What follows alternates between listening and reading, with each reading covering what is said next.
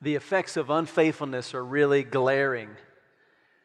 Much more easy to see and spot, in fact, easier to talk about than the effects of faithfulness. This week, in your work week, life week, whatever, you're more likely to hear stories about the effects of unfaithfulness than you are to hear stories about the effects of faithfulness. It's just easier to talk about unfaithfulness because the effects of it are so glaring. So it's much more likely you're going to hear a story about some guy who was unfaithful to his family than some story about a guy who was faithful to his family. I, I think that growing up, my family was a topic of a lot of conversation because unfaithfulness was a killer in my own family growing up. And so when Lindley and I got married, one of the things that I conveyed to her is I wanted something different. It didn't take a lot to convince her that that's a good idea because she didn't want anything like what I had growing up. And so we, we started out our marriage wanting to make sure that faithfulness characterized our marriage and that we experienced the effects of faithfulness. And it didn't take us long at all to discover how hard that was. It takes a lot of work to move towards more and more faithfulness. And I'm not talking about just avoiding infidelity. I'm talking about working towards spending your life together and being in love all your married life, like being emotionally and spiritually connected your whole married life. That takes a lot of work. And we discovered that we weren't very good at it naturally. We were much better at uh, being mean to each other than we were at being kind to each other and instilling a lifelong trajectory of faithfulness. And so we, we find out it just, it takes a lot of sticking with it. It takes a lot of working through stuff. It, it takes a lot of effort and hard work to experience the effects of faithfulness. And then we had kids. We thought it was hard before kids. You throw kids into the mix, and all of a sudden, working towards faithfulness in your family and in your marriage is far more challenging. And we had to raise to a whole nother level of hard work and working towards something that really created a pattern that was contrary to what I experienced and what we both wanted. And then as our kids got older, they got into that, that teenage years, and we realized very personally that our kids actually threatened the effects of faithfulness in our home. Because now they could make decisions that displayed unfaithfulness to the Lord and to the values of our family that would, would create negative results in the effects of faithfulness in our homes.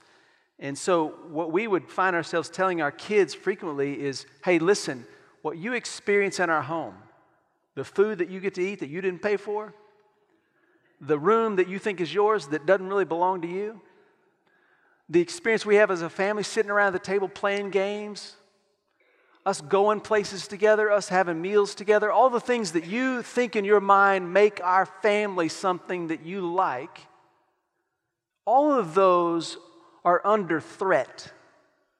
And all of that experience can be, can be negatively affected or absolutely lost by unfaithfulness displayed by any member of our family. And all of us in the family are players when it comes to the effects of faithfulness. And we want to experience faithfulness in our family. We want the stability of that. We want the benefit of that. We want the blessing of that. We want faithfulness. And we just kept telling our kids, this is, a, this is up to all of us. We've all got to walk this way. And really, faithfulness is an avenue towards everything our families here want. We want the effects of faithfulness. The reality is that the effects of unfaithfulness are so glaring, sometimes we lose sight of just how significant it is to experience the effects of faithfulness. And I'm so grateful that Jesus has given us this little letter to the church at Philadelphia where he talks about the effects of faithfulness. Now, if you, if you were living in Philadelphia every day, you would wake up to this gentle flowing river on these rolling hills of a valley on the backdrop of this small mountain range, and there'd just be vineyards dotting the, the, the terrain everywhere you looked. had to be a marvelous place to live. And, and in this little community of Philadelphia was an even smaller church that had a big place in the heart of God. And God had a message to this church family. But here's the thing. I don't want you to miss that God's message to the church at Philadelphia is also God's message to us right now in this moment. Jesus started the message to the church of Philadelphia with a reminder of who he is. There's a vision painted of him, a glimpse of who he really is. It's intended to create an opportunity for the church of Philadelphia to rightly orient their hearts and their minds to who Jesus is so that they're in a position to hear what he has to say. So that they're saying, hey, if that's who you are, then whatever it is you have to say, whatever it is, I need to hear it. I'm ready to hear it. I'm ready to adjust my life to who you are, and I'm ready to follow what you say. So that's where we're going to start. We're going to start just by looking at who Jesus is, what he shares about himself to the church of Philadelphia. So let's read together Revelation chapter three, starting in verse seven. We're just going to read um, verse seven to get a glimpse of the vision of Jesus. And to the angel of the church in Philadelphia write, "The Holy One, the True One, the one who has the key of David, the one who opens and no one can shut, the one who shuts and no one can open, says this." So Jesus shows them who he is. He says, I'm the Holy One. There's nobody like Jesus. There's nobody in all of creation that's like Jesus, because Jesus is the creator of all things. He created everything. He holds everything together. He sustains everything. He orchestrates everything that is. He alone is holy. He is unique, set apart from all creation. In fact, anything in creation that has any element of holiness to it has an element of holiness to it because Jesus gave it the element of holiness. There is no holiness outside of him except what he gives and, and dictates as holy. He is holy, and no one else and nothing else in creation is like him. He is distinct and set apart, holy in all his ways, perfect in perfection, righteous in rightness. There is nobody like Jesus. He is the one who is true, which means that when he says he is the one Messiah, the Son of God who is sent to the earth to give his life on the cross for the salvation of men, he is telling the truth. He is true in the sense that everything he says, everything he plans, and everything he purposes can be guaranteed on. We can depend upon him. No one is more true than Jesus Christ. No one and nothing is more dependable than him and his word. When he says something, when he plans something, you can bank on it. He is true. And he holds the key of David. In Isaiah chapter twenty-two, the key of David is mentioned. And it's mentioned in reference to a guy named Eliakim. And Eliakim was told by the Lord he would have the key of David. And by having the key of David, he would then have the authority to open the way, open the door into the kingdom of Judah. This is an Old Testament kingdom. And Eliakim is given the power to welcome anybody into the kingdom of Judah and keep anybody out of the kingdom of Judah by having the key of David. He was given authority in a temporary kingdom. Well, Jesus picks up on that. He says, hey, I want to make things right here, make things straight. I have the key of David. And the kingdom that I have control over is the kingdom of God, the eternal kingdom of God. I have the key, and I can open the door, and I can shut the door. And if I open the door, nothing and no one can shut it. And if I close the door, nothing and no one can open it. Jesus Christ is communicating to the church of Philadelphia who he is, and that he is the only way in to the kingdom of God. In Acts chapter four, we see this, this description of, of salvation. There is no other name in, under heaven by which a person can be saved, Jesus Christ. Jesus Christ says it like this in John chapter four, verse six. He says, I am the way, the truth, and the life. And no one comes to me, comes to the Father, except through me. Jesus Christ holds the key to the kingdom of God, and he will not open that door to anyone except those who believe in him. He's the only way in. And you got to place your faith in Jesus Christ to get in the kingdom of heaven. Here's what Jesus does. You place your faith in him, and he takes his holiness. He's the only one that's holy.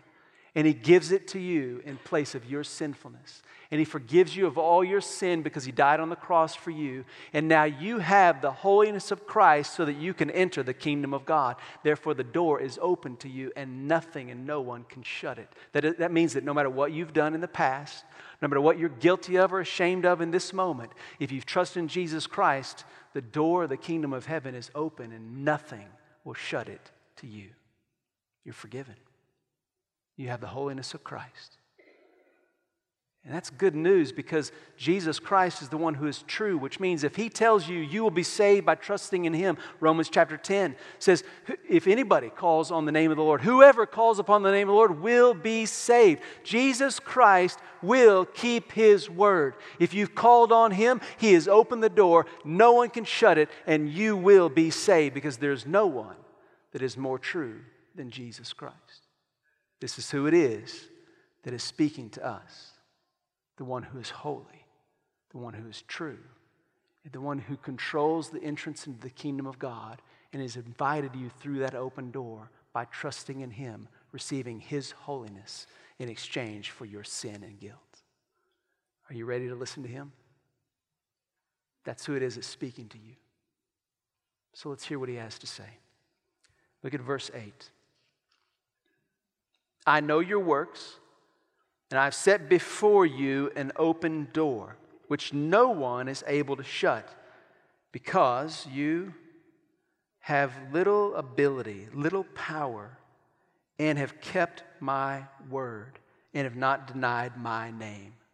First thing that Jesus says to the church of Philadelphia is that he's created this open door. Now, I don't know if God has a sense of humor or what, but it's certainly on display today. When I got here and walked up in there in the foyer, the doors were blowing open, so much so that one blew out the hinges and can't be closed anymore regularly.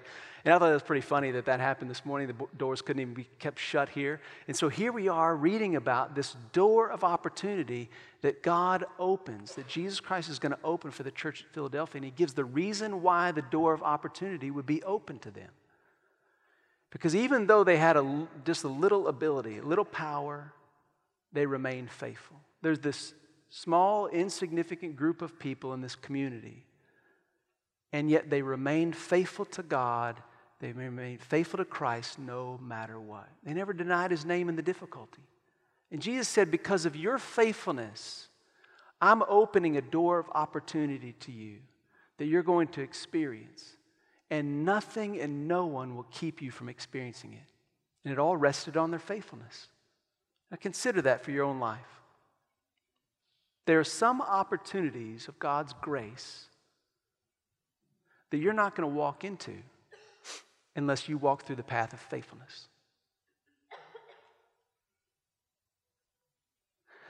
Excuse me, I'm about to... Let me just tell you, that is one hard thing to do, to try to keep your composure talking to a bunch of people when you're about to sneeze. It takes a lot of talent. I don't know, man, that is tough. Woo! Okay, that's past now. We can keep moving on. There really are some opportunities of grace in our lives that you simply won't walk into except by way of faithfulness. If you think about what it would be like to have a couple come up on stage today, and they've been married fifty, sixty years, and they were genuinely still in love with each other, like they loved each other, and they were partnering together to reach people for Christ, and they were going where they were going, doing what they're doing to help people know about Christ, and, and we could just witness in them something that happened in a legacy of family that's an effect of faithfulness. And we got them up here and we started hearing from them. And you know what would happen? Every one of us in this room would say, I want to be like that. I want to experience that kind of blessing. You know what? We would be immediately influenced by that couple because of faithfulness. You see, that would be an opportunity of grace in their lives to influence others to follow Christ that only came through a lifetime of faithfulness. Do you know there are people in your life right now, you live around them, you work around them, and they need to hear about Jesus Christ. Like you live where you live right now, you work where you work right now, because there are people around you that need to hear about Christ. They need to smell the fragrant aroma of Jesus Christ. But here's the thing, the door of opportunity that you need to walk into will not open wide to you unless you walk the path of faithfulness. Do you know how hard it is to convince somebody to follow Christ when the pattern of your life is unfaithfulness? See, there's just opportunities of grace that come through the pathway of faithfulness. Do, do you know a, a door opened for Lindley and me um, a little over a year and a half ago to come and be the pastor at First Baptist Georgetown? The door of opportunity opened. It was a gracious opportunity that God provided us that simply would not have been open to us if there was a pattern of unfaithfulness in my previous pastorate. Like when I met with the search team, they said, why do you think you ought to be the pastor of First Baptist? Well, I'm going to tell you why. Because I have been more unfaithful than any other pastor you'll be able to talk to. I mean, it's a pattern. I, it's there, and, and sure, certainly that's enough reason to call me. That would not have happened. Why? Because there are certain doors of opportunity that are the grace of God that only open our lives through a pathway of faithfulness. Now, I want to be clear with you about what faithfulness is. Faithfulness is not perfection. Faithfulness is not a lack of mistakes. If you, if you look at how I pastored my previous church, when I came there, I was thirty years old. I didn't know a thing, and I thought I knew everything. How would you like to be in that scenario? I mean, I made so many mistakes. If I think about where Lindley and I's marriage was back when I went there in two thousand, from this vantage point, it looks like, man, we, we really needed a lot of help. And I needed a lot of help, and it was a lot more help than I was willing to admit I needed. I was prideful. So I'm not talking about perfection. Here's what I'm talking about. Is it your ambition to follow the Lord? And when you fail in following the Lord, is it your ambition to fail towards following Him?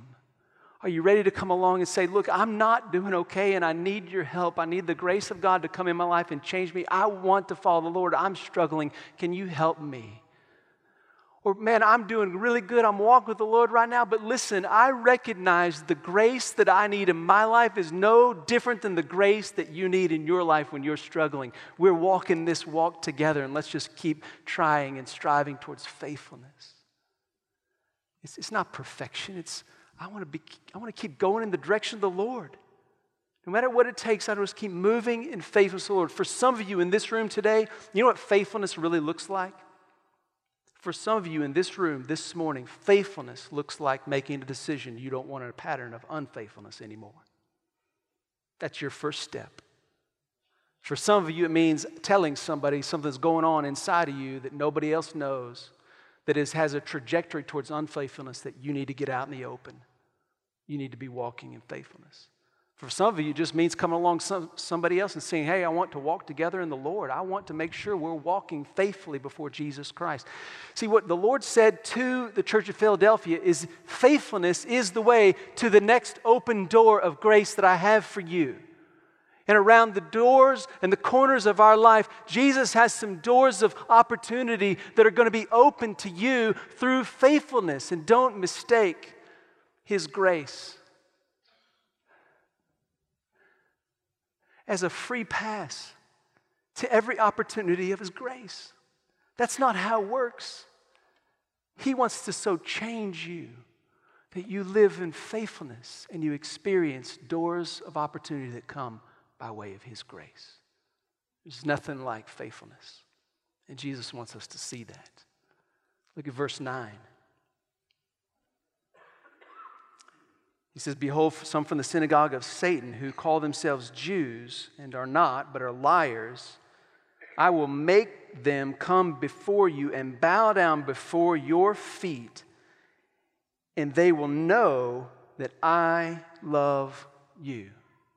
In Philadelphia, there were people there that were persecuting this little church, saying to them, God doesn't really love you because you are not a Jew. They're getting persecuted because they're following Christ. And Christ comes to them and says, hey, I want you to know, because you're following me through every difficulty and every persecution, every challenge, that there's going to come a time when I make it very clear to those who oppose you that the one I loved is really you. I love my church, and I want you to know it, Philadelphia. I love you. I love the fact that God cares about us knowing that he loves us. This had to be a question mark in the church of Philadelphia as they went through this struggle. Are we really loved by God? Have we missed something? Is something wrong here? And Jesus comes to him and says, no, I want you to know, I do love you. There's a, not a person in this room that does not need to feel and experience that God loves them. We all need to know that God loves us. We need to regularly experience the real feelings and the real experience of knowing God's love. So many times we forget that knowing the love of God is connected to faithfulness. That there's a piece of knowing God's love for our lives that we find and discover through faithfulness. If, when you read the Bible front to back, you're going to find out as you work your way through Scripture that God says again and again to his people, when you are faithful to me, you will find the blessings of being my people. When you are faithful to me, you will experience my love. When you are faithful to me, you will experience my care for you. There is so much about knowing the love of God that is tied to God's gracious work in us producing faithfulness. If you're here this morning and you're saying, man, I want my heart to be recaptured by the love of God. I need God to so overwhelm me with his love that I can't help but want to love him in return. It's been a long time since I've sensed the love of God in my life. If you're here saying that, I want to encourage you to simply make a decision to return to faithfulness. Because it's in faithfulness that God will bring into your life the clear awareness of his love. And if you choose the pathway of, of faithfulness, you can weather those seasons of life where you don't feel his love like you want to. But faithfulness will put you in the perfect position to know his love. Faithfulness matters so much in knowing the Lord. Look at verse ten. Because you keep the word of my perseverance, I will keep you from the hour of testing, which is about to come upon the whole world to test all that inhabit and dwell on the earth. Jesus says, because you kept my word of perseverance, I'm going to keep you from this difficulty. Now, it means one of two things. Either Jesus is going to keep the church of Philadelphia from experiencing what's coming on the whole earth. They're just going to be kept from that experience completely. Or he's going to keep them through the experience so that they don't experience the effects of it like the rest of the world. But he's going to be with them, and he's going to be with them with an umbrella of protection and care over them because of their faithfulness. Your faithfulness to Jesus Christ is the pathway of experiencing God's gracious protection over your life. You know, I've encountered some people in my life when they've been going through difficulty, trying circumstances, really hard stuff, and they've made conclusions. They've drawn conclusions about God because they see things in that moment about their life and their circumstance that they project onto God. And they conclude in that moment things about God that lead to more unfaithfulness, not faithfulness. Have you ever been around somebody like that that says, man, if this is what it means that God loves me, I don't want anything to do with God? This is what it means to be a Christian, and this is how God takes care of me as my loving father. I don't want that kind of dad. You ever been around somebody like that? I've seen people in the same exact sets of circumstances, some even far worse than those. And they have looked at their circumstances, not just in the moment, but they've looked at it through the lens of who God is and what God says, and they have made conclusions about God in that moment that's led to more faithfulness. He said, I'm, I'm going to trust the Lord. It may be bad right now. I may not understand everything, but I know what he says. He says I can trust him, and I won't be disappointed. I'm going to keep holding on to Jesus Christ. You know what I've found that happens in people's lives like that? then when they hang on to the faithfulness of God, that they discover the goodness of God in and through the midst of any difficulty. And the difference between those two groups of people is that one group just hung on long enough to see that God really was true. I just am convinced that if that other group would just hang on, if they just would have hung on a little longer, they would have seen the goodness of God, because the Bible tells us that no one who trusts in Jesus Christ will be disappointed. If that's true, then I've got to hang on long enough for God to bring that about through the difficulties of my life. And that's exactly what He does. Through faithfulness, I live under the umbrella of God's gracious protection, so that what I experience in my life that is not what I would choose, not what I would want, that is very difficult and painful, so that when I experience those things, it's filtered by His grace. And He's allowing into my life certain things as gracious gifts to me so that I might trust Him, walk with Him, and know His goodness in a life-changing way. I just got to decide to hang on long enough to see it. See, one day, we're going to stand before Christ. You know one of the things I think we're going to see? I think we're going to see more about what He actually prevented from affecting us. That through our faithfulness, we experience an incredible protection of keeping things from us. And then we're going to see more clearly that everything He allowed to come at us was actually His kindness to bring about fruitfulness of faith for His glory and our good. We just got to decide that He's worth hanging on for. And that's what He's telling us here. Faithfulness is worth it. Look at the next verse, verse eleven. He says, I'm coming quickly. Now, we've, we've heard things like that before. We'll hear it again. And most of the time, it's bad news. Most of the time, Jesus says, I'm coming quickly, and I'm coming to clean house. But here, He's saying, I'm coming quickly. And this is an incredible encouragement to the church of Philadelphia, because He's not said anything wrong about them. He says, hold fast to what you have, so that no one can take your crown. He says, I'm coming quickly, and that's good news for you, so hang on until I come, because there is much more to come than what you've just experienced.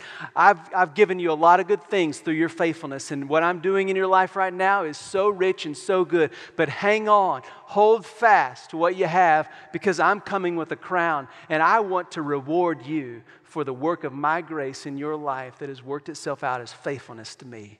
And I don't want you to miss that crown.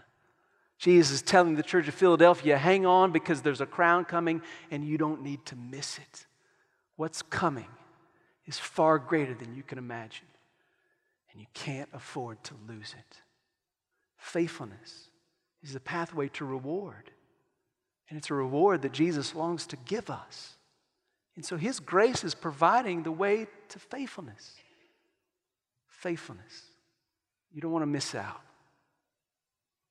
If you lived in Philadelphia at this time and you were receiving this letter from Jesus Christ, there would be stories that your parents would have told you, that your grandparents would have told you, and been stories of what happened in Philadelphia. See, years and years before this letter was sent to the church of Philadelphia, right in the middle of that peaceful little community, on that backdrop of mountains, with that peaceful stream rolling right through town, right there, an earthquake struck and totally destroyed the city.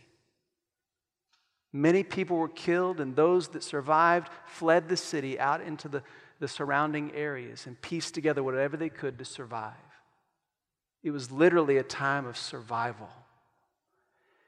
As things got to be rebuilt, people built outside the city more than they built inside the city, because they were afraid to return to the city, because of what it had done when the earthquake had hit. So fear reigned and dictated how they rebuilt. Well, two generations later, this letter comes, you would have heard those stories. Imagine what it would have felt like in that moment to hear Jesus say this. Verse twelve, the one who overcomes, I will make him a pillar in the temple of my God, and he will not have to go out from it ever again. And I will write upon him the name of my God and the name of the city of my God, the, the new Jerusalem, which is coming down from heaven from my God. And I will write on him my new name. Can you imagine what that'd be like? to have all these stories about not wanting to go back to Philadelphia, having to leave the city and being afraid, and Jesus to say to you, if you follow me, if, you, if you're an overcomer, if you remain faithful, here's what's going to happen. I'm going to give you a brand new city, and you will never have to leave it again. Fear will not reign in your life. I'm going to give you the city that belongs to me, and I'm going to write my name on you because you will belong to me, and you'll be safe forever. One of the things that I love about being adopted is thinking that there was a time in my life where I was given a new name. And when I was given that name, I became an Eckert. Like I, I'm an Eckert. Even though I wasn't born into that family, they gave me the name. And I'm a part of that family now. And I love that. Now, after my dad and my uncle and my cousin had open heart surgery, I'm glad that I don't have the genetics of that family. But I'm a part of that family. I love having that name. There's coming a day where Jesus says, all those who've trusted in me, I'm going to write my name on them. And what he's going to do is he's going to take the brokenness of our hearts, and he's going to replace it with the holiness of his life. He's going to take the blackness of our sin. He's going to eradicate that genetic brokenness with his perfection. We will bear his name. We will be his people. And we will never be afraid again. Faithfulness. Can't you trust a Savior like that? Don't miss the effects of faithfulness. They're far too important. Don't miss out on following Christ, because there is nothing like the faithfulness of Christ to those who trust him.